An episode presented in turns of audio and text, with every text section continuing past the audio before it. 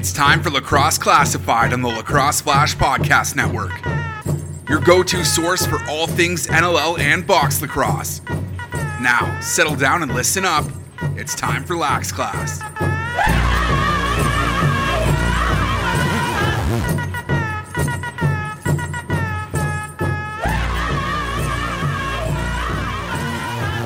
Lacrosse fans, thanks for finding this podcast. It's called Lacrosse Classified. It's on the Lacrosse Flash Podcast Network, and this is Lax Class 125. As my name is Jake Elliott, my co-host name is Brad Challoner, and uh, Bradley, happy Sunday. Uh, welcome back to the podcast, man. We, it's a joyous, joyous occasion here on on EP 125. We we got them, Brad. We got it done. The Gait Twins are booked, and, and that was a, a big relief off my plate. How's it going on a Sunday? Going good, man. I'm also I'm also rejoicing. We've got number 19 Paul Gait today, and like we alluded to last week, it, it was it was the t- it was the two toughest guys to get in the last two episodes of this Calls to the Hall series. yes. But rightly so. Like you know, I doing my homework on Paul Gait. I, have spoken to Paul Gait once before. It was in between periods at the LEC, the right? 2011 Mann Cup. Face yeah, to for face. some reason, face to face up in the booth. Yeah, I remember that. Paul Gait that was that was a nerve wracking moment. That's the last time I spoke. Last time I spoke to him, but like he's he's elusive. Like doing my homework this week, he was he's he's purposely happy to be in the background. And even with Gait Lacrosse, like I think Gary does most of the mostly the face of it yeah. and paul kind of likes to lurk in the background And that's how he is and you said it last week like these guys just don't like talking about themselves so it's going to be interesting chat i think we got to dive deep and ask them some questions that maybe they haven't been asked before and and challenge these guys with some topics that uh that we want to hear about from these guys so i'm i'm, I'm pretty stoked yeah i'm definitely all about that and but the, you know like the, the point of these two is to talk about their hall of fame careers as well so we got to like find a healthy mix and balance of talk about how great you were and let's talk about some things that maybe nobody has asked you before because you're right they've done hundreds and hundreds of these interviews and and we want to make this one special. So you know we've we're going to offer these these interviews up to the to the league to see if they want to, to put them into the hall of fame and uh, hopefully they do and if they don't they don't but uh, we want to kind of make these special and and so happy to get uh, the last two guys lined up to cross everybody off the list and and uh, really looking forward to the chat coming up in quarter number two calls to the hall with number 19 Paul Gait. It's going to be a lot of fun. Uh, we got our Stampede Stallion, of course, Bradley, in, in the fourth quarter, Quick Sticks in quarter three, and, and big focus coming up here in mere moments. Um, it's funny. I, I just kind of got back from the park. I went out and played a, a, little disc golf early this morning in the, the freezing rain. Um, but and now, it's beautiful. I sunny. sit down in the sun. so, anyways, I got in my steps. I'm feeling good. What? Uh, how has your weekend been so far? The the weather in BC changing like Mrs. Challoner's moods from one minute to the next. She won't listen, so I can say. Yeah. Well, she Uh, might if, some, if somebody tips her off of that little gem right there. That I, uh, ricochet. it, was, it was good little spring, good little spring weekend. Reseeded the lawn, Oh. fertilized, planted some plants. And then, of course, like this morning, it starts pouring rain and a wind warning's in effect. I'm like, no, don't blow the seed around. All my right. hard work from yesterday, but yeah. Yeah, no, no one on the lawn for a couple weeks. We gotta, we gotta plant in, uh, replant some bald spots. And A lot of people work, going but- fake lawn lately. I see. You considered we- that option? No, I I voted. Um, I wanted no lawn. I just wanted to pave the whole backyard, like almost like stamped concrete, low maintenance, Who needs grass? stamped concrete. Almost make it like a little courtyard back there. I'm telling you, a lot of You know, people going with the fake for stuff. great for hockey. Fake stuff. I know Matt Beers has got the fake stuff in his back lawn. Uh, our, our old buddy Jared Harmon, I just saw redid his uh, his backyard with the fake stuff. Looks good. No, no lawn, lawn, lawnmower required. It's uh, a it's a losing battle in in a lot oh, of man. parts of the lower yeah, mainland it's just to, time to grow and- yeah, I don't know. I know. So if you if you're in a house for uh, this is this is year two with our backyard. So we're like, hey, we're gonna try the grass one more time, and then if it goes to hell this year, then next year we'll have to plant something. But not a fan of the artificial turf. Like I said, I'd rather go stamp concrete, make a little, you know, maybe draw some maybe draw some lines on the ground and put some put some nets back there and turn it into like a little yeah. little box. Yeah. Well, I'll tell you, not box. to not to continue the lawn talk here, but my dad's place. Welcome to growing- Lawn Classified. Yeah, when I was growing up, had a pretty big backyard, and and yeah, I had, I had the old like old school ride mower, but he had to like tape like a t- piece of two by four on it so my leg could reach the pedal, and uh, I used to truck around in the tractor cutting the grass because it was too big to do by hand. But so I don't miss uh, I don't miss cutting grass up in my fourth floor of my condominium. I can tell you that. Don't miss that one bit. Um, what do you think, Brad? Big focus time. Let's do it. Let's do it. Big focus.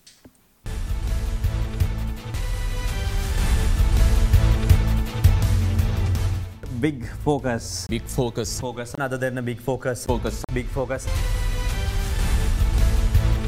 There it is, the big focus, and we were kind of deciding, bro, what we want to do for the big focus. It's been a quiet, like an abnormally quiet week as far as big news goes, uh, National Lacrosse League or Box Lacrosse wise, but nice little tie-in here as the PLL, the Premier Lacrosse League, drafting uh, a bunch of players and a bunch of NLL players who declared themselves in the player pool. And Lyle Thompson, uh, the Cyborg, Hossack, Challen Rogers, among others, getting drafted into the PLL. So we're going to get PLL before we get NLL, but we will get a chance to watch a bunch of NLL guys.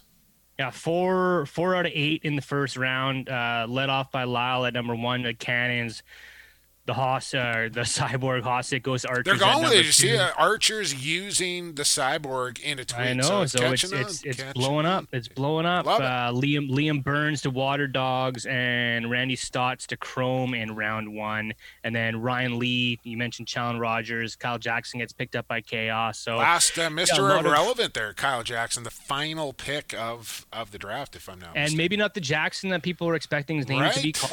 Shane Jackson left left uh, MVP of the National Lacrosse League, formerly of Limestone fame, Shane Jackson, doing great things down in the dirty South with uh, with the youth there. But you're Well, talking Shane the Jackson- MVP here, man.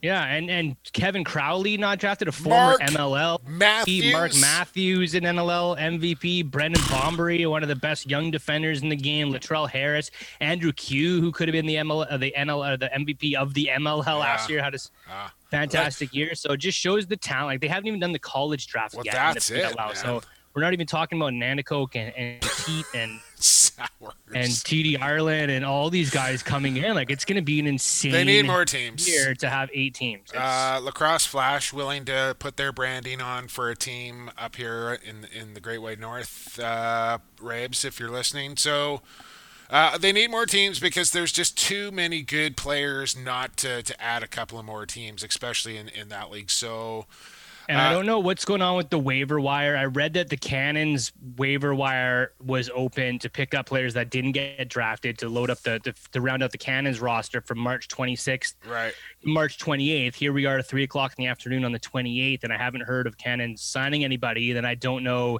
if they don't sign anybody, if if the likes of Matthews, Crowley, and Shane Jackson can go and sign anywhere else, or who can who can pick Yeah, up I'm not sure how that the works laws either. are on the waiver wire. it's insane. Like I don't know if these these coaches or, or GMs that are they're making these picks. Like I don't know if they they know something I don't, or whether they just don't know about these guys. Like I know. I think they must though. Like, me. and I wonder, and I wonder too. Like, people, Dylan Molloy left. Uh, left Well, I think there's a there's a different there's situation going but, on no, there. but there, but I don't know. It, it, yeah, with him. But is there maybe maybe there's the same with a Crowley and a Matthews? Like maybe there's some politicking going on that we don't yeah. know about. Crowley has been outspoken about he that league. was. He in wa- the but so was. Dixon, right? And he's there. Like so, I don't know. Uh, Um, so there can be forgiveness. But man, I'd like to see like um Andy Towers continues to build Team Canada with with Love it. chaos by picking up Challen Rogers, Oh, who's going to run in transition with the likes of like Tyson Bell, and it's going to be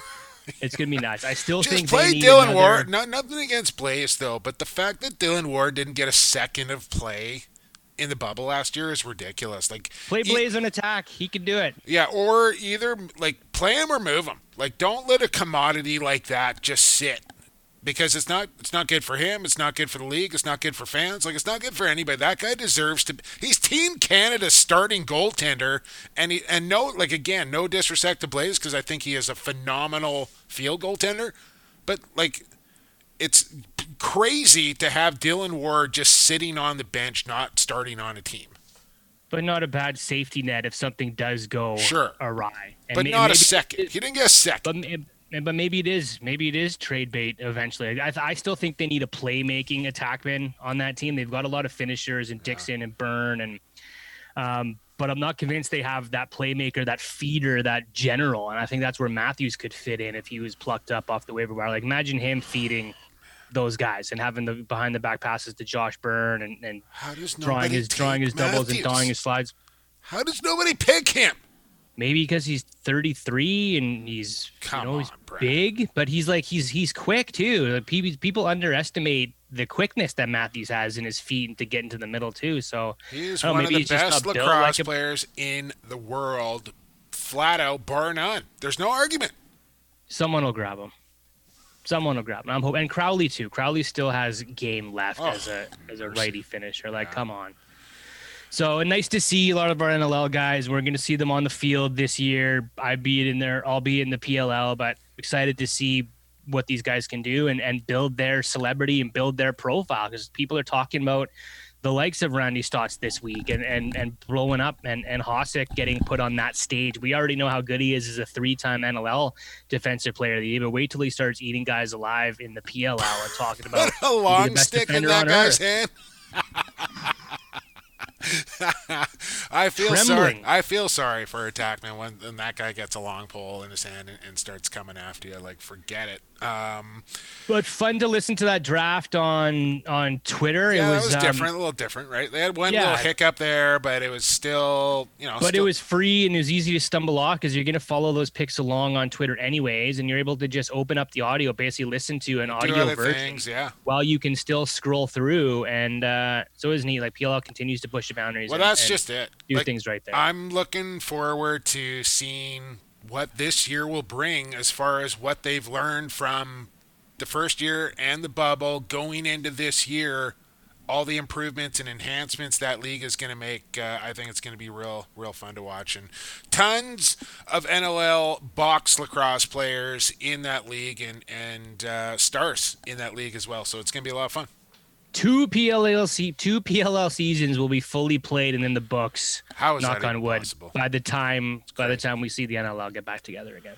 My goodness, it's been too long. That was the big focus right there. If you want to sponsor the big focus, get at us uh, at lacrosseclassified at gmail.com or in the social media DMs. If, you, if you're looking to, to hook up with the podcast, uh, we could use a sponsor or two here. So don't be shy. Reach out. Uh, Brad, I think that's going to wrap up quarter number one. We shall move to quarter two. And man, am I ever looking forward to this. One half of the Gait Brothers, we got Paul on episode 125. Calls to the Hall coming up next here on Lacrosse Classified, right here on the home of Lax Class, Lacrosse Flash Podcast Network.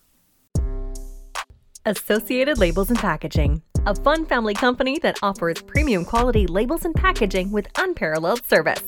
With 40 years of experience, an extensive product catalog, and an ever growing fleet of equipment, Associated Labels and Packaging is the perfect fit to take your labels and packaging to the next level. Hey, this is NLL Hall of Famer Sal LoCascio. You're listening to Lax Class on the Lacrosse Flash Podcast Network, your go to source for all things NLL and box lacrosse. Welcome back to Lacrosse Classified EP 125. Into the second quarter we go, but uh, not before I tell you about Associated Labels and Packaging, best in the business when it comes to labels and packaging. Good friends down there in Coquitlam, over 40 years of experience.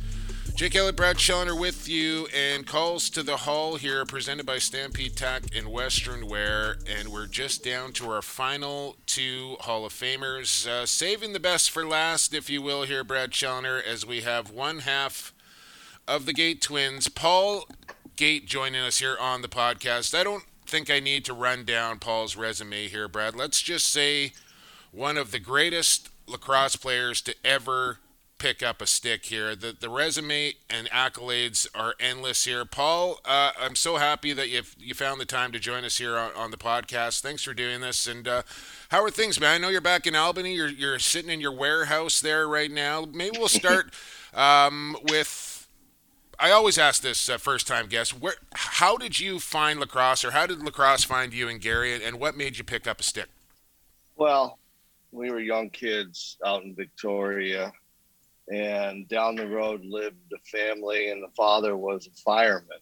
And as you may know, in Victoria, a lot of lacrosse players back in the 70s were lacrosse or were firefighters. Still So- are, yeah, still are. Still yeah, happens, yeah, Still, exactly, still are. So um, he put their kids into lacrosse. They were identical set of twins, the same age. Oh, we're talking peppers, About- right? We are talking Okay. Pepper Brothers. So they started playing at the age of three. Uh, they seemed to enjoy it. You know, Bob Pepper talked my father into having us come out, and uh, we went out and started playing with them at the age of four. So, and I know you guys played every sport under the sun growing up, like most most kids in a most kids do. But and, and you guys were pretty good at, at basketball and, and rugby and whatever you put your hands on. But I know it might be tough to describe into words. But what about lacrosse? When you put your hand on that stick, made you think that this was the game that that I loved more than more than all the rest? Well, I- don't know if I could say that until you know late in my career. I mean, when I was a kid, uh, basketball was great. I mean, it was the best sport to play because you could you know go out and shoot hoops by yourself and practice and get better, and it was fun. You know, practice dribbling, that sort of thing. Uh, rugby was another sport that I loved, and there's definite times where I like those two sports more than lacrosse. That's you know, it. That's, still seasonal. Go ahead. No, I was just saying that's interesting that, that that you felt that way, and and I mean I don't know how accessible box boxes, outdoor boxes were in Victoria back then, Paul. But like, was that something that you and Gary did as kids? Go down to the lacrosse Oh, box? absolutely. Oh, we we played them all. Yeah, I mean, we we from the age of four, we started playing lacrosse and soccer, and then at the age of five, we picked up basketball, and then rugby came in later in middle school, and then through high school. So I mean, we we liked all sports. We enjoyed playing it. We had a gr- great group of kids that we got to play with uh, on all these various teams. So we had a pretty tight team connection and uh, you know it was a lot of fun. And like I said, I, I they were all great, you know, well except for soccer. baseball too. Base, baseball Throw too. baseball out the window. Too. Whatever. I want to I know, mean- Paul. Like, you know, you guys are you're starting to get, you know, you grow up and you're starting to get recruited by Syracuse and talking to colleges and that, and then even at Syracuse, like, you know, when did you start to think, or did it ever cross your mind that this is something that I could do professionally? Because league was sort of just fledgling at that time, just sort of getting off its ground. But you know, did it think? What did you think the ceiling was? I guess is my question. Like, how far did you think you could get with lacrosse? Well, let me correct you. First of all, there wasn't any schools out recruiting Gary and I, so let's start there. It was just Syracuse, no one else. Right. Um, so that that's the start to that question, and then. Oh, you know, we talk about the early days of the NLL, or back then it was the MILL, but um, you know, I wasn't even really aware of it until my senior year. They started in '87, and Yeah. we were in college. We were in college in '87, and so so '87, '88, '89, we were pretty unaware of the league going on. We we were kind of living in our own bubble uh, at Syracuse, you know, just trying to to win and and play as well as we can, not thinking about the future. Uh, in fact, the opportunities seem greater kind of in the field lacrosse realm, uh, more so in the field lacrosse realm than they did in indoor lacrosse. Like I said, we weren't that aware of it at the time. And, you know, there, all of a sudden there was these opportunities in field lacrosse. So we really started thinking about how can we potentially have careers within the field lacrosse market, not even thinking about indoor pro. Speaking with 2006 charter member of the National Lacrosse League Hall of Fame, Paul Gait, and I, there's so many directions I want to go, Paul. Like I want to talk about the equipment and the innovation side of things. I want to tell you, and you mentioned field. Do you have a preference on, like, I for you and Gary? Like I look at a guy like John Tavares, f- fabulous box player, like unbelievable box player, but didn't really dabble too hard. I know you had a little stint there at Team Canada, but didn't really dabble too hard in the field lacrosse game. You guys really excelled at both disciplines. Is there? Did you prefer one or the one or the other? No, we we never. Re- well, no, I didn't prefer one over the other, and we never really looked at it like field and box. You know, to us it was just lacrosse. Uh, we started playing field lacrosse when we were kids, uh, around the age of twelve, and obviously playing box lacrosse at four, so we had a head start in the box game. But you know, really getting to play both relative at a relatively young age, twelve you know, it became the same sport. It just what it was was two different seasons now instead of one. I mean, in the old days when we started playing, you had a spring summer season for box lacrosse outdoors, and then that was it. Put your stick away and you're on to soccer and, and uh, basketball and other yeah. sports. Yeah. Yeah, hockey for the hockey guys. I was never a hockey guy, but it's okay. Um, so we, literally, I can remember placing my wooden stick, you know, in the closet under the stairs, and literally not seeing it until the right before lacrosse season in the, the following spring. So, What kind of woody You did know. you rock? What kind of woody did you play with? You remember? Well, yeah, um, and I really don't remember until I was about eleven, but it was a Logan. Oh, You know, we used Logans uh, from the age of 11, actually, the age of 12 on. It's all we ever used, and right up to my 90. yeah. When did you make the switch? When did you make that switch from from wood to to the Tupperware? At the age of, well, as soon as field lacrosse came around, so at the age of 12, Yeah. we started using uh, plastic sticks in, in outdoor, and then the woodies in indoor. And then when, you know, when you're young like that, though, we actually used the, the field sticks right away uh, from about the age of 13 on because they were so much lighter. You know, they were lightweight plastic and aluminum versus our heavy wood. So it just allowed you to do a little bit more. Yeah. So it wasn't until we hit the junior A ranks that we went back to wood for box. So from the age of 13, 14, 15, we used all, you know, all plastic. And then and at the age of 16, we went back to wood in box. Got to protect yourself a little bit in, in, in summer ball, right? Got Well, it's, it's about defense. It's about defense. And really it was about holding the ball. yeah. I mean, a wooden a wooden stick has a lot of ballast, and a plastic lightweight stick does not. So it was harder to hold the ball, and harder, obviously, to dislodge the ball. Yeah. Well, let me let me ask you about this, Paul, and, and Brad. You can jump in here with a couple after this. But it, and I always attribute this to you guys, and, and you were the guys that I first saw kind of doing, it. and I think you were like rocking like an STX Turbo or something at the time. Mhm.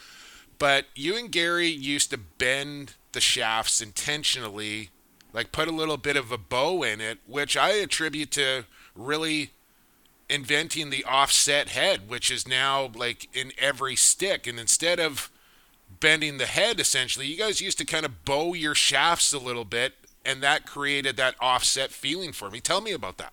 Well, yeah, it kind of started when we were kids. Um, you know, we we had a lot of uh, and really kids when we started with the wooden sticks because we played def- a lot more defense back then, and sometimes our wooden sticks would bend forward from checking so much. Sure, yeah, yeah.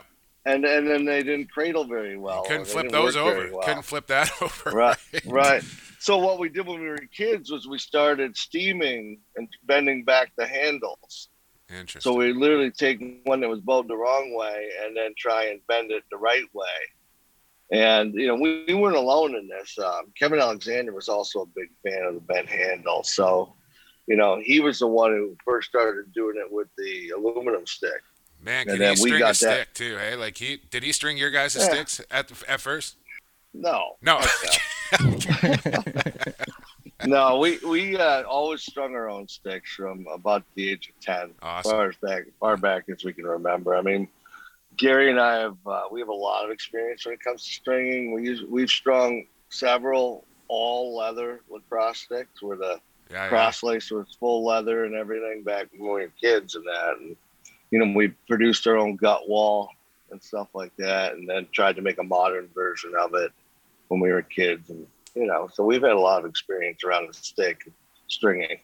What were your impressions with the MILL when when you got there? Like obviously to this day, still a different rule book than what we're used to growing up in Canada. Um, a, a different stage, but you get there, and this is this is the game you're playing now. What were you What were your thoughts at that time? Well, you know, the, the rules weren't a big factor because, you know, we played a lot of field, a lot of college field, which was different rules than um, the world lacrosse rules. So it was, it was more that the fact that we were playing in front of fans. You know, the, the MIL had fans and, you know, in the Canadian leagues, it's hard to get fans out to games. So you play in front of, you know, a couple hundred people there and you're happy they showed up you know, you get in a, a good man cup in Victoria, might get 4,000 people. But, you know, you go to the MIL, I mean, Detroit, I think when we, our uh, rookie year in Detroit, I think we averaged about 12 or 13,000. That seemed like a ton. And, and that's really what separated that game from box for us was just, it seemed like it was a pro league because there was people willing to pay to watch. And what about like the early days of that league, Paul. Like it was filled with great. I know you're chuckling here back in 91, 92, but it was filled with like really good American big athletes that could play field lacrosse, but really had no idea what was involved when it came to box lacrosse. And you guys are out here kind of running. You must have been like, what are these guys do? Was it difficult to kind of play with those or expect like what to expect when you went into those games? No, I think uh, you know that might have been in '87 and '88. It was a little more like that. They had uh, brought in a, a, bunch of Ontario lacrosse players into the league by the time '91 uh, rolled around, and you know when '91 rolled around, I think about we had five Americans on the team. Okay, and the rest were all Canadian. A lot, of, we had some Sarnia boys, and you know the Martinello brothers. Right, so, right. You know, we, we had a pretty core group of Canadians. Ted Sawicki was our goalie, you know, longtime Canadian box guy. So yeah. It, didn't see, again, the game didn't seem that much different. You know, other than the bike shorts, you know, the bike shorts and the fans. Now we're down to bike shorts and fans. Yeah. That was the main, the main difference. Um, and uh, you know the Americans that were in the league at that time ended up sticking around. They were pretty good, yeah. and they ended up you know having spots on teams.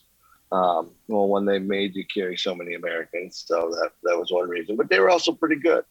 You know, we had what? we had Kevin Kevin Finner and uh, you know Fincross there, and he ended up being a a good uh, you know indoor box player during his what, career. What about the years when it got a little out of control and the refs are really kind of letting the guys play? And you know, we we've spoken to every single Hall of Famer so far, and you know, and some some refuse to refuse to admit that you know some of that some of the headhunting was encouraged at that time. Some say it was, some say it wasn't. But like you know, the game did get a little of a hand for for a few years there. Um, how was it playing that time? Like you were one of the superstar players. Obviously, had a mark on your shoulder every night you went out there. Um, what were those years like? Well, I, it, was, it was fun. It's lacrosse. You know, I mean, I, I didn't see I didn't see it being too much more physical um, than the, the box league, especially when you're going from uh, BC to Ontario and the two different styles there. And you're not like shying away from style. that. You're not shying away yeah. from the physical contact, anyways, Paul. Like no, you were a guy yeah, that enjoyed that. Was, that's part of the game, you know. I mean, that's that's what you expect when you play indoor lacrosse. Yeah, and mean, and maybe you know maybe we've kind of had that target on our back throughout our you know at least junior career at that point, and some of the senior you know games that we were in. So it wasn't that much different, and it really wasn't that out of control. You know, uh, when you watch some of the, the old fights in the old days, the American guys going at it, I mean, they're keeping their helmets on. They're throwing a lot of punches, but there's no damage being done. Mm-hmm. No, Dallas has like just endless. Uh, Dallas Eliuk just got endless footage on his YouTube channel of uh, of the crazy days. A career that started in 1991 and, and ended well. It, it ended in 2002 and then came back for one more year so you could play with your brother. What was that like, Paul? To walk away from the game in 2002 after a 114 point season? Was it just the body telling you that it was time, or, or how do you do that? 114 points and I'm done. Well, that was actually uh, or, orchestrated with, you know, I, I made a commitment to the company I was working for that I would, you know, retire from lacrosse and take on more responsibility at the company. So that that's how that happened. You know, I did I didn't want to go out kind of on a a low note, so I, you know, I, I was plagued with injury and, and mainly arthritis near the end of my career, and I was struggling the last five years really, uh, and if not longer, with a, a bad back, you know, bad ankles, bad elbows. And I don't mean to laugh. I, was, I just know, feel I, your pain. I feel your pain. Yeah. yeah. Yeah, but I really didn't get to play at the high level those last few years. You know, 2001 was terrible. 2000, you know, and it just wasn't great. So I planned on retiring in 2002. I went out and I had, you know, both ankles cleaned out, both elbows cleaned out, got back in shape after that because you need to take a little time off from running. So I got back in shape and just hoped I could have a good season and go out. You know, I was more so hoping for a championship than anything else. Yeah. I mean, a good season would be icing on the cake, but you know, the whole the goal every year was always to win, and uh, unfortunately, it just didn't happen led the league in goals and points before walking away for a couple years. Then you come back in 2005 to, to play with Gary again in, in Colorado. What was that decision like? You wanted to go, you wanted to retire again the same time that Gary did, or were you guys had a good shot at one more championship together? Well, I got tricked into that. Steve Govett called me and you know said, "Hey, how'd you like to come play a couple games? We'll try and win this championship." And you know, you ask a guy to come and try and win a championship, you're like, shit, it's hard to say no. Yeah, but yeah. I, I made the mistake. You know, I came out, uh, unfortunately, at that point, um, you know, most of the art, in just three years, most of the arthritis was back. Uh, I can remember the first weekend I came out, we had back to back games Friday and Saturday.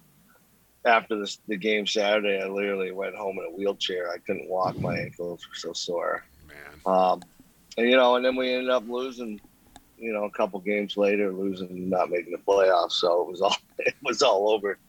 and you know, it definitely was a mistake. I was not anywhere near the type of player that I was when I retired or before that. So sometimes you make mistakes, and that just happened to be one of them. Hey, I hear that, man. As Steve we... Govett trying to build up a little marketing yeah, buzz right? heading into the end of the season there, or is that well, what? I... Well, well, yeah, I did want to retire. You know, my my our plan. Gary and I had briefly talked years earlier about retiring around the age of 35, and that's when I ended up retiring the first time. And um, so, you know, when I came back three years later, he was planning on retiring. We'd do it, done but obviously that wasn't the end for him either. A few more minutes here with Hall of Famer Paul Gates. Uh, stops in Detroit, Philadelphia, Rochester, Syracuse, uh, the Washington Power, of course, and your final stop in Colorado there. Did, it's a lot of teams uh, over a long career there, Paul. Did you feel a connection to, to one team more than the other? Like if you were going to retire as a player and, and have your jersey honored by one of these teams, which which one would you go into the Hall of Fame with? Oh boy, that's a good question. Um, you know, uh, now if I look back at it, you know they're, they're all pretty close. I mean, other than the Pittsburgh Crossfire. Oh. Not even on the list here, yeah. That that that's one that missed the list there. But it was it was just half a season. I think I got traded from Syracuse to but you know, the memorable ones were you know, obviously the, the, the places where you win. So Detroit, Rochester, Philly, those are great. Um, you know, and, and going out in, in, in, Washington, although it wasn't a great franchise that had great success, it was memorable because I was older and I enjoyed, you know, the games and being on the road for that, those two seasons. So the answer is I really couldn't pick one. Okay. I mean, it would not, it would either be just say, just say Philly for French. Hey, Faith, don't. I said don't piss off the Philly people. They'll uh, they'll let yeah, us know if you don't say Philly. Uh, no, it's all it's all pretty equal. All great times for sure. Two rapid fire ones for me here, Paul. Uh, toughest defender you ever played against, and toughest goaltender you ever played against. The well, NLL. I'm going to say Pat Coyle because you know it felt like he was always trying to hurt me. And He was. You weren't the only He one, was. Paul. You weren't the only one. You know what I mean? Like I've been driven headfirst into the boards more than once from him, uh, you know, on a check from behind. So, uh, so Patty Coyle, and then uh, goalies. Who do I struggle with goalie wise? Boy, there was some, pretty much all of them. But Now, come on. um, yeah, Not, not a guy that you went. I mean, Hold it's, on, it's There's on. always yeah, there's always like an obscure guy, you know, like uh, I- I'm well. I'm I'm at junior here. I'm go. I'm up to junior A right now. Who was it that I think it was Going JT. JT senior. said Dwight Maetche. Like he just could not score on Maetche. Well, Dwight was tough, but I ended up figuring him out, and I ended up playing with him. You know, Yeah. so Yeah. he. I had some pretty good games against him after that. So before that, yeah, he was tough. You know, until we got to play together. What Then do we got? We got Then Chugger. We yeah, got see a lot of uh, 'em. Whipper. We got uh, Bill I- Gary. I think Marty it's going to be. O'Neill. Pat, you know, you know who it is. It's actually Pat O'Toole. Hall of Famer. You know, yep, Hall of back Famer. when back when he was in Buffalo, I had a tough time against him, and I had a tough. I also had a tough time against him when he played uh, in Brampton as well. You know, he just he knew my moves. It Yeah. was a chess match, and he, he knew a lot of my moves, and he had the answer. So, Did you play with him in Rochester too? um, I did not play with him. Did, Okay. did- no, I did not play with So you didn't get, didn't get the time to figure him out there like No, you did with. Uh, No, I just got exactly. If I got to play with him, because that that's what it is. Right? Goalies do the same things good shooters do. They just study each other and find their weaknesses. And goalies look at players and find out what they like to do. You know what shots they like, what shots they're going to use, and the good goalies can figure out shooters in practice, and the good shooters can figure out goalies in practice. Just a couple of more minutes, I swear to God, here, Paul Gait. Uh, Got to ask you this: We ask every NLL Hall of Famer that comes on. Uh, you went in way back in 2006, the very first class. But uh, if you can think back, Paul, to a guy that you think belongs in the NLL Hall of Fame that is not currently in there, can could you pick a guy? Oh boy, um, you know, I, I don't know. I'd have to look down the list to be quite honest. We but, can we can know. we can help you out. We Uh, can, we, we, I'm pretty. talked- I'm, I'm. I'm pretty sure. I assume any anyone I know is already in. you know, at this point. But, Yeah, well, we've had a lot of votes Uh, for Finn- for Finn's Finneran. not in. Jake Burgie's not in. I'm not. I mean, I love being in. You know, the Hall of Fame. You know, the memories of playing are so much stronger than Fair the enough. accolade of being in the Hall of Fame, and and I, I know that I and I know and I hope that the players that aren't in the Hall of Fame feel the same way. That you know, it's just a title. You know, being there and having put in your time and getting to play with the boys and win some games and win some championships means a lot more than being in the Hall of Fame. Yeah, listeners listening to this can't see, but you're sitting in a in a big old warehouse in Albany, New York. I imagine for for your company Gait Lacrosse there, Albany, New York, where the National Lacrosse League is headed back to. Um, will you have any involvement? And is the is that city ready? Oh, I'm going to go to all the games for sure. Um, you know, and is it ready? Yes. So the the guy that's heading it up locally, George, he has uh, had some great success in the arena football uh, leagues around here. Yeah. So um, you know, they they average some 12, 11, 12,000 people a game for arena football, and it was a 14 league. I mean, the guy was phenomenal. He put it together. They won a championship. They had great crowds. So I know that the ownership group is, has, a, has a great front man, and you know he's going to do a good job. And if he has, you know, three quarters of the success that he had in arena football, I think he's going to do well, and the team will do well, and uh, everyone will be happy. I know I'm looking forward to it.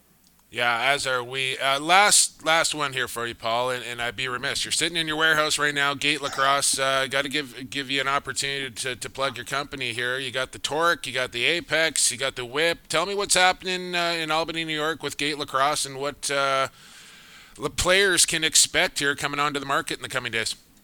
Well, Gait Lacrosse just recently launched. Well, prior to COVID, recently launched. So now it's been a year and a half. Uh, and really, we're just trying to get back to the roots of, of what we've, you know, what we enjoy about the industry, and that is making great product being a little innovative, trying to be leaders in, in, in areas like pockets, you know, where we started when we were kids.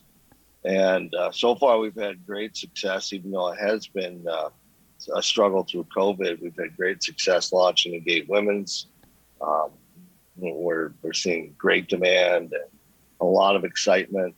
And we're getting ready in April here to launch the Gait Men's product. We have a few legacy products out there in the, in the uh, tour, but we're launching five new men's heads Awesome. uh, in the next six in the next six months. So, and a lot of them geared towards what's great and what the great players want to use. So we've got uh, you know a, a Torque two coming out. We've got a Gait defensive head, a Gait face-off head, um, a Gait you know pro style head, and then uh, we have a great uh, a good Gait field style head. So we've got you know pretty much every angle covered when it comes to lacrosse heads, and then uh, we'll go move on to protective and gloves from there. There you go. Uh, well, you put you put the name Gait on on a product. Uh, you can sign me up, man. I'm buying that thing. So, Paul, uh, you. listen, man. I congratulations on just an amazing Hall of Fame career in the National Lacrosse League and, and lacrosse in general, and always on the, the cutting edge of, of new technology when it comes to gear. You've heard it. Uh, he started making pockets back when he was like 12 years old, and it's never stopped for these guys. Uh, Paul, I know you and Gary got a birthday coming up uh, next month. So do I. So happy birthday, and thanks so much for doing this. Thank Best you. of luck with uh, with Gait Lacrosse, and, and hopefully we can do this again sometime. Yeah, thank you. And I do want to give a shout out to all the uh, the owners over the years uh, throughout the, the league itself. I mean, these guys are putting their heart and soul into the starting up teams, putting their money behind it. And you know, it's been a rocky road over the years, and I just appreciate guys willing to go out and take a chance to help grow the game. So, shout out to all the owners, uh, past and present and future.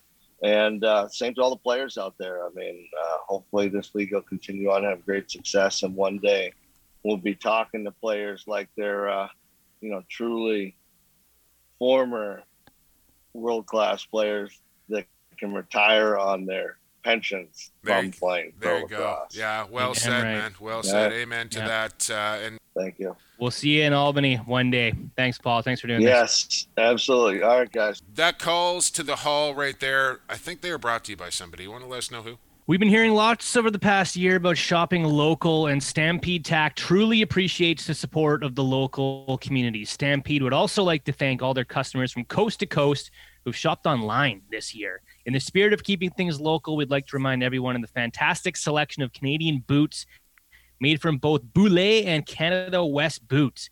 Whether you need boots for riding your horse or riding a motorcycle, or maybe something CSA for the job site, Stampede and Tack Western Wear will have them for you.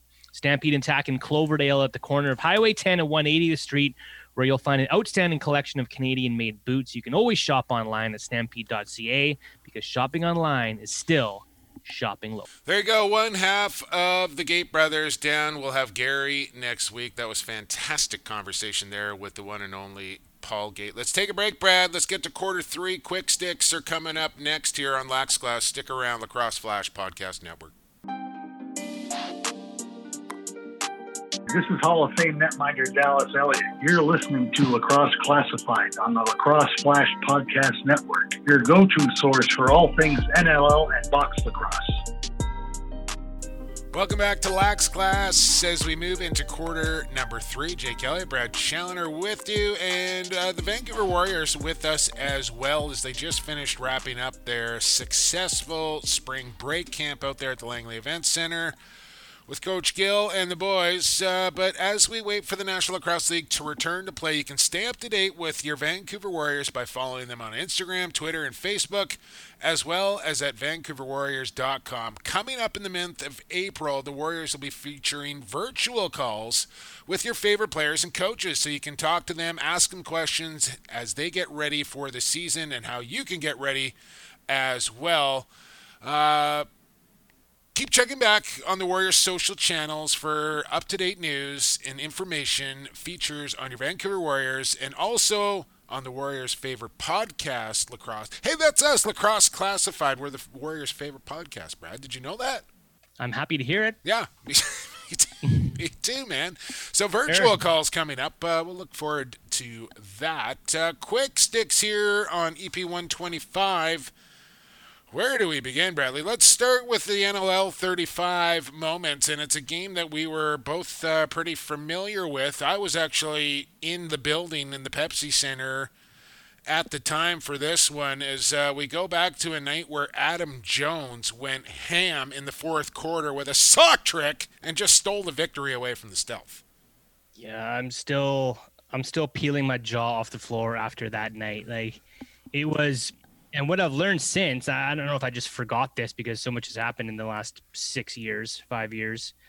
He was he was on pace to to tie John Grant Jr. with an with an NLL record uh, goal scoring streak, games consecutive games with a goal. Right, he was right, like right. 54 yeah. and had zero heading into the fourth quarter. And I don't know who probably who did you say it on the broadcast? Adam Jones goalless after three, yeah, streak about to come to an end before uh before he opens up. I don't know, just like just couldn't miss. Like T Rex. I know, but then not... looking looking back at looking at that highlight reel this this morning or the last couple days though, and seeing all those goals, like you know, some of them some of them pretty uncontested. A lot yeah. of a lot of outs, a lot of outside shooting, a lot of late slides, a lot of stick, waving. Like yeah, might want to that check was that. 16. No, it was just that that 2014 stealth defense, and Jones just ripped it apart. He got one in transition, oh and then that game winner with two seconds left. Like what?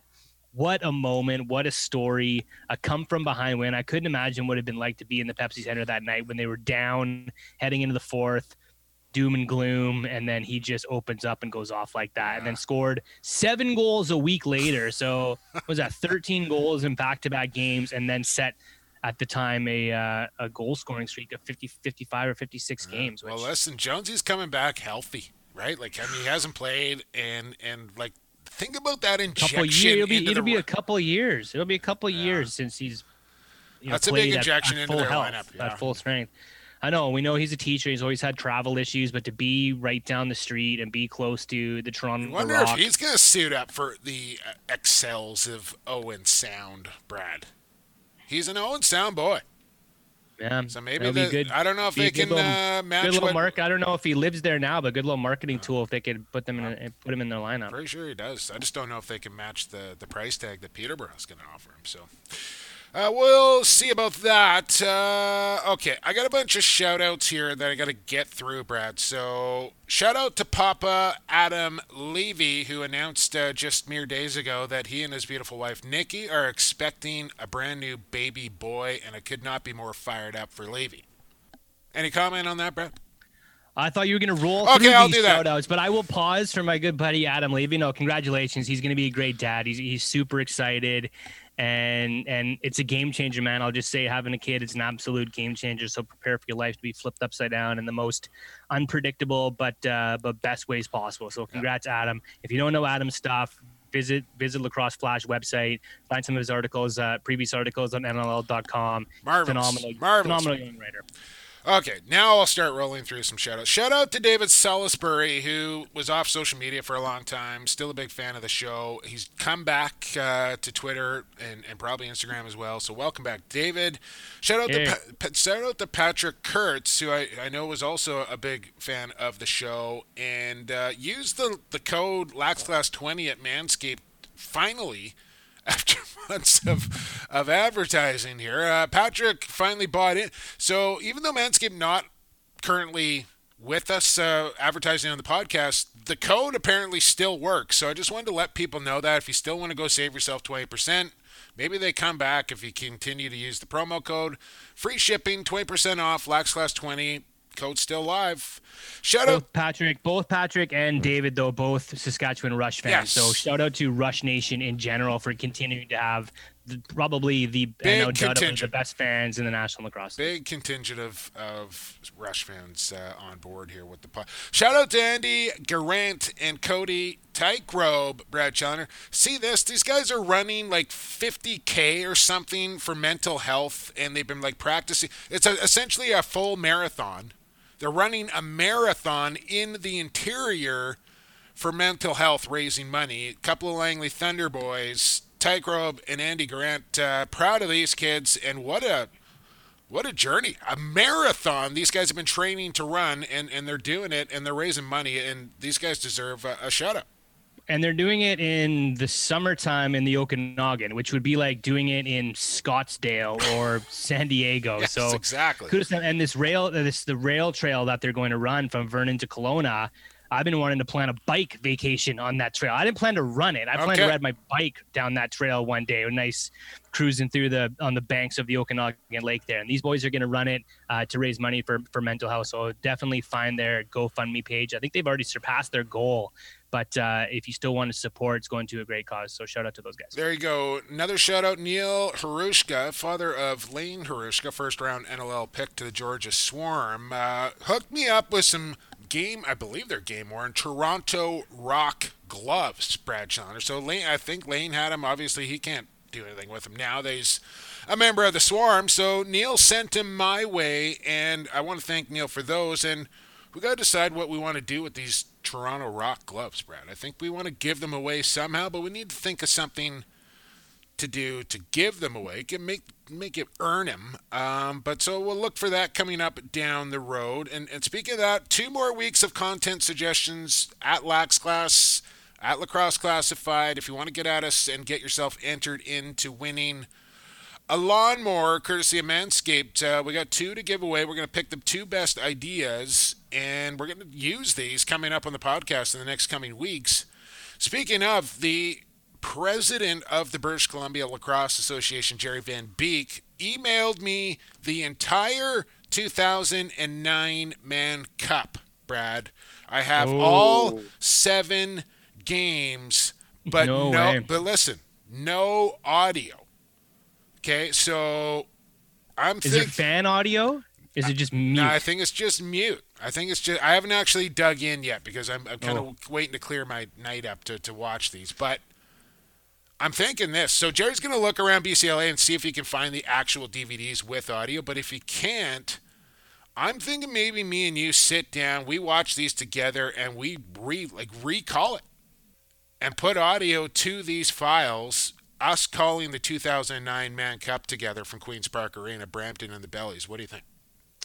I dig that idea, or even without just reenacting, because I wouldn't want to take any away from the work you and Teddy did uh, in 2009, but maybe almost doing like a director's cut where the video plays and it's just commentary. It's Yeah. not calling the Oh, play-by-play, yeah, I like but it's just too. like here's the game where Anthony Cosmo arrived two minutes before game time because he had to go home to Brampton Yeah. and then come back. And Get ready. Here comes a bench yeah. clearing brawl in about two here's, here's bench clearing brawl. Here's Buckle up in Oh, yeah, game seven. So yeah, um, I have the man. I actually got the '95 Mann Cup with audio from from that Mann Cup at Queens Park Arena too. So uh, I don't know how much that footage has actually been seen, but these are like uh, So and Gill's archives, I believe, that were just kind of hidden away at the BCLA. And Jerry's going to do some digging for us. So You know, speaking of speaking of digging through the crates, Mm. um, Brad MacArthur releasing some video the last couple weeks Good of one. uh, was it the oh 2002 St. Catharines, man, or 2003 Minto. Minto Cup in St. or in back in Ontario. I watched uh, a bit of Burnaby versus Orangeville, and then I think last Monday he was going to put out game one between in the finals of uh, St. Catharines and Burnaby. and Burnaby yeah, but like the names on on both Oh, those rosters that went on to phenomenal pro careers. Yeah, I watched the game that it was an upset apparently. Burnaby beating Orangeville in the semis to get to the finals to play St. Catharines, but yeah, Ilya Gajic scoring a, a, go-ahead goal, or uh, maybe the more like a backbreaker in transition late in the game. Like I just remember, and speaking of that Mann Cup, what a savage Ilya Gajic was for Oh. a few years there. Like when he was Favorite a player. junior, and he Favorite was one of the best lacrosse players in the world. he was my And- absolute favorite player to watch. I have this, and I don't know how founded this is, and maybe you could back me up, but I've always had this theory about Ilya Gajic that it didn't translate as well into the NLL because he'd already put so many miles, hard miles on himself, yeah. playing in all those Minto Cups and playing in all those Mann Cups by the time he got out of college and got and drafted and then got to yeah. NLL. He had a couple good seasons in the National Lacrosse League, but nothing Well, he was kind compared of to when he too, was though, like the Brad. best Like, player in the world when he was playing for the Salmon Bellies those few years. Yeah, like the like he could have just played pure O. He could have just played pure D. He could have just been a. Tra- he was such a five tool guy, but he just like he wasn't super super good at one discipline. He was just really really good at all of them. You know what I mean? But there's room. There's room for Sure those there is. guys. Yeah, there's room for those guys. so those now. guys, yeah, maybe more so now, and maybe that's why he didn't get uh, get get the minutes and the numbers that maybe we thought he would get in his early National Lacrosse League days. But Yeah. yeah, those those three Mann Cups with the, runs with the Salmon Bellies and what he did in junior, you know, he could have been one of the best players we. I think that Mann Cup changed him a little bit too, Brad. Like Yeah. that was hard Yeah, like on him. I don't want to give it all away, but it came down to game seven and the ball in his stick and, and things went sideways. So But yeah, that and that's one of the stories to be told from that from that Mann Cup series. Absolutely. Like yeah. So I, I'm we gotta we gotta talk about that. But I'm I'm really liking the idea of somehow getting that 2009 Mann Cup out to the people once again. Uh, what else? Chris Bushi, South Africa. I retweeted this. Find Bushi's Twitter handle. He's got South Africa lacrosse off the ground here. He's trying to raise some money.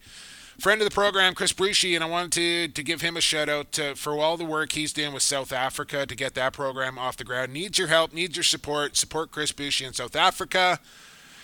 What else, Brad? Keegan Ball put out an article, John Lentz behind the cage, and this thing got a lot of traction. And what a story Keegan Keegan Ball tells about his kind of path to the NLL, the the hurdles he had to overcome to get to where he is. And man, did I love that last little line about Josh Sanderson whipping a ball to his head to get Well, off the is- What a this- yeah, story! This, is, John Lynch getting stories out of these guys for for Lacrosse Flash and a new series called Behind the Cage. And I don't know if he sat down and interviewed Keegan or just basically said, "Here's my platform and type away and bang out your article." But Keegan Ball was very open. I think John Lynch, you know, you and I think we can get open stories out of players, but a player that's currently in the NLL is going to get some good stories from guys that that he knows and and and trust him, right? So Keegan Ball really opened up talking about uh, after he got cut from from the stealth a few years ago, thinking I'm done. done. Like, what am I keep doing this for? I was I had you know three points a game for the first three games of the season, and I still got cut because the guy came off of IR. Like he was sort of disheartened, but found a new love for the game, winning those Presidents Cup battles, and then talked in the article about how grew up idolizing Josh Sanderson, ended up passing Josh Sanderson's President's Cup points record, and then on a game in San Diego a couple years ago, Left a um, stick on the turf. yeah, left a stick on the turf. Seals are starting to practice. Keegan Ball goes on the bench to get his turf. The, the Seal players are yelling him to get the hell off the floor. A ball goes whipping past his head. He turns around. It's Josh Sanderson. Too humble in the article though to say that he came back that night. Keegan Ball did. Uh, scored six goals, I think, and four assists, and helped the Warriors win uh, in San Diego and really sparked that rivalry. And another cool thing too, in, in- along those lines, is listening to the Seals podcast last week. Teddy Jenner and uh, Nick Demude and Frank Chiliano, and Teddy asked him like, "Who's your biggest rival?" And Frank said Vancouver. And I love to hear that because Yeah. I've thought the last couple of years since the Warriors came in that their biggest rival was by far. San Diego. And I'm glad San Diego feels the same way because there was for years there, Jumbo. You and I talked about all the time that Yeah, Calgary, in the stealth in the stealth incarnation, Calgary.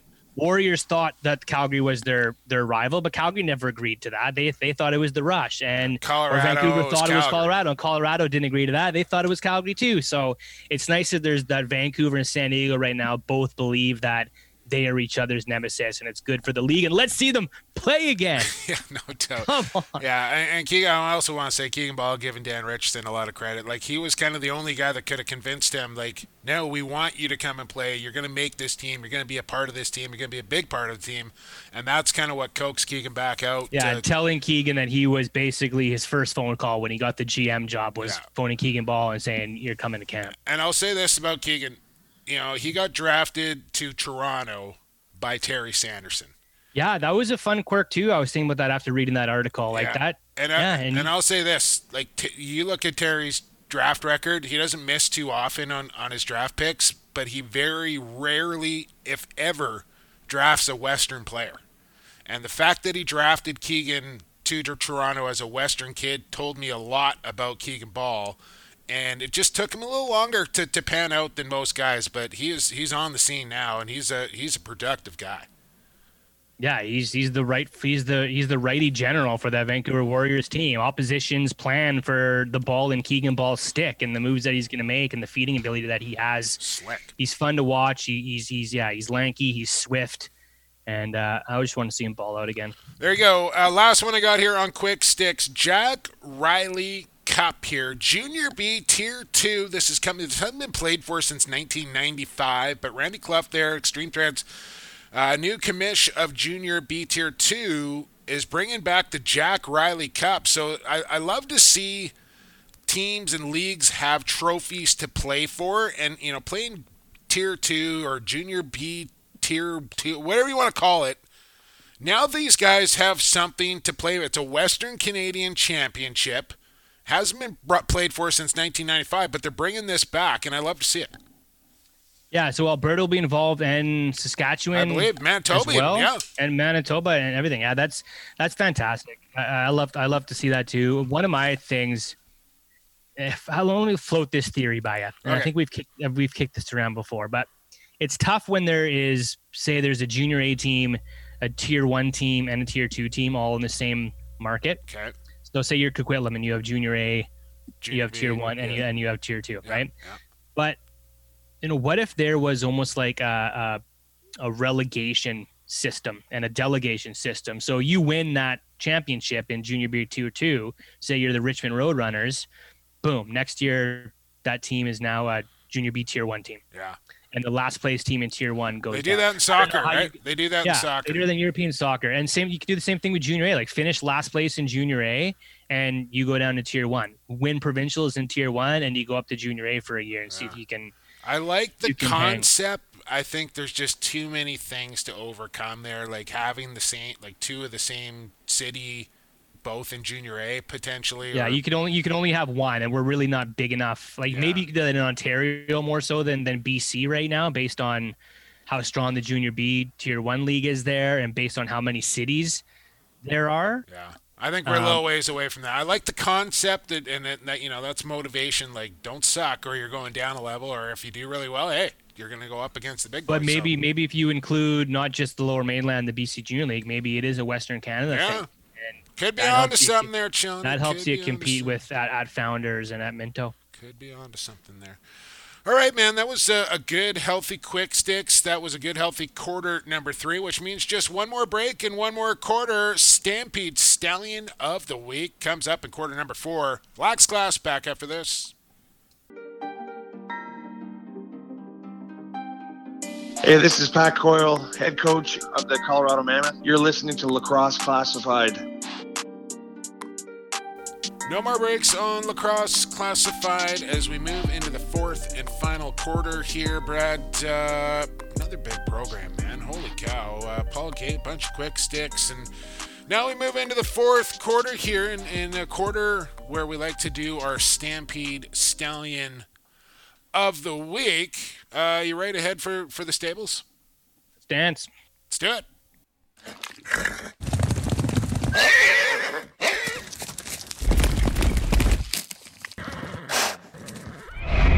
Stampede Stallion of the Week, Brad, brought to you by our good friends.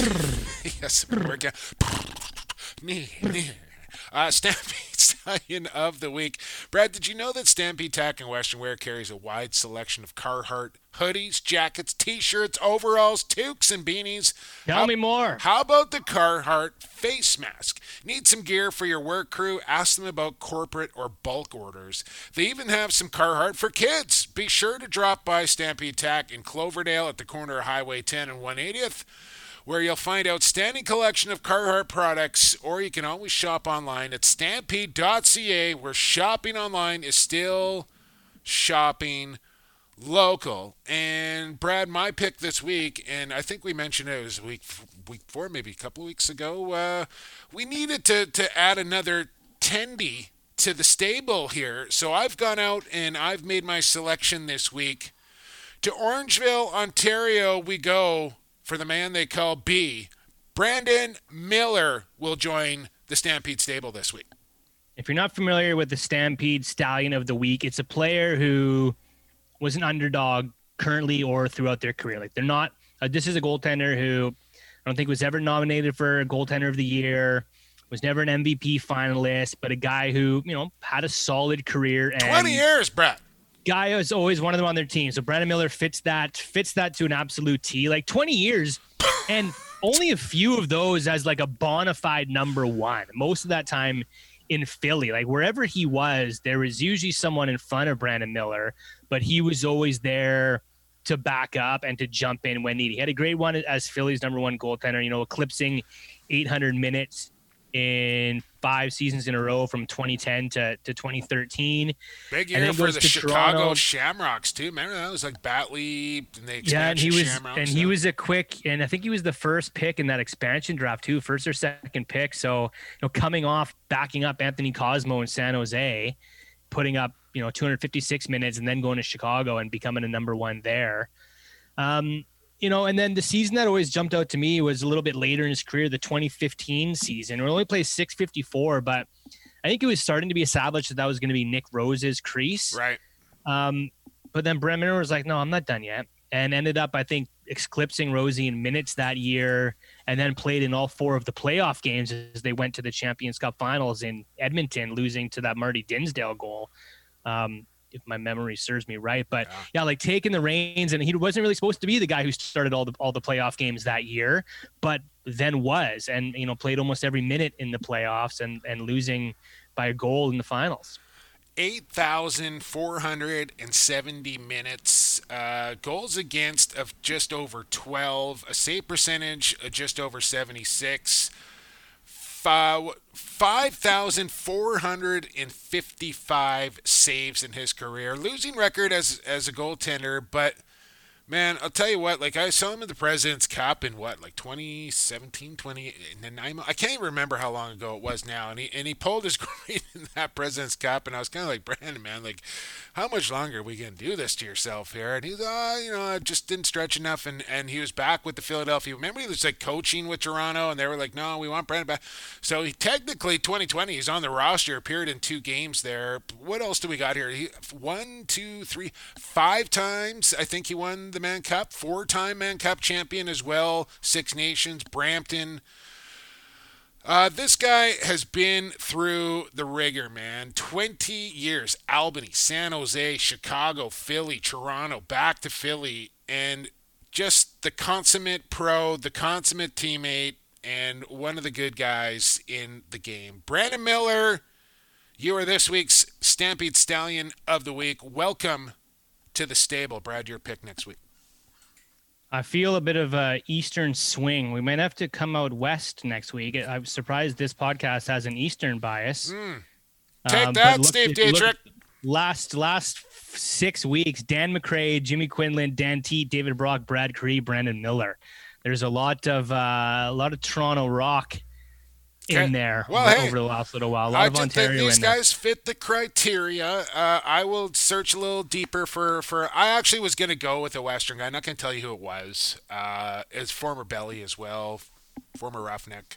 Actually, might be a current Roughneck still. Don't want to give it away, but uh, I'll go back with I'll go Western guy next next time it's my turn.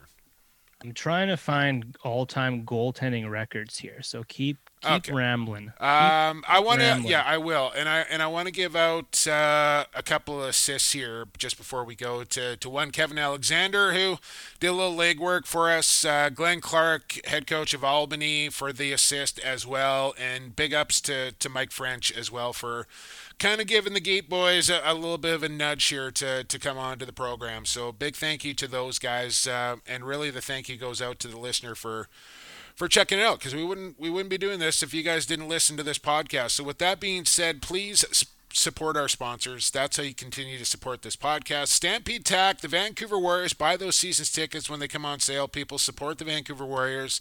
And if you need a label or you need a package, Associated Labels and Packaging will help you out. And man, they are so good at what they do. You won't be disappointed. Get a quote, ask for help, and and they have all sorts of things that that can help your company and your products out. So big thank you to all our sponsors and to all our listeners. And uh, don't forget to subscribe to the podcast. Send down a review as well. Follow along on social media. Brad is at Brad Chell. I am at PXP for Sports. The show is at Lax Class or Lacrosse Classified on the Instagram, we got an email as well, Facebook page. You can you want to look, for, you'll find us if you start looking for us. Put it that way. How was that for rambling, Brad? Are you good now? Oh, nice work. Yeah, I found where Brandon Miller stacks up in all-time career records as a goaltender. Uh, ninth all time in minutes, Mm. 7,863. And Yeah, so the playoff playoff minutes weren't included in there, but yeah, uh, eight, eighth, eighth all time in saves, 5,073, sandwiched between Mike Poulin and Matt Disher. good career. So top top 10 all time in, in minutes and saves. There you go. PML in the stable. All right, that's going to wrap up EP 125. We'll be back next week with 126. Gary Gait is next week. You're going to want to tune in for that. Uh, but now we're out of here for Brad Challoner. I've been Jake Elliott for the fastest game on two feet. And for the creator, stay safe and stay healthy, everybody.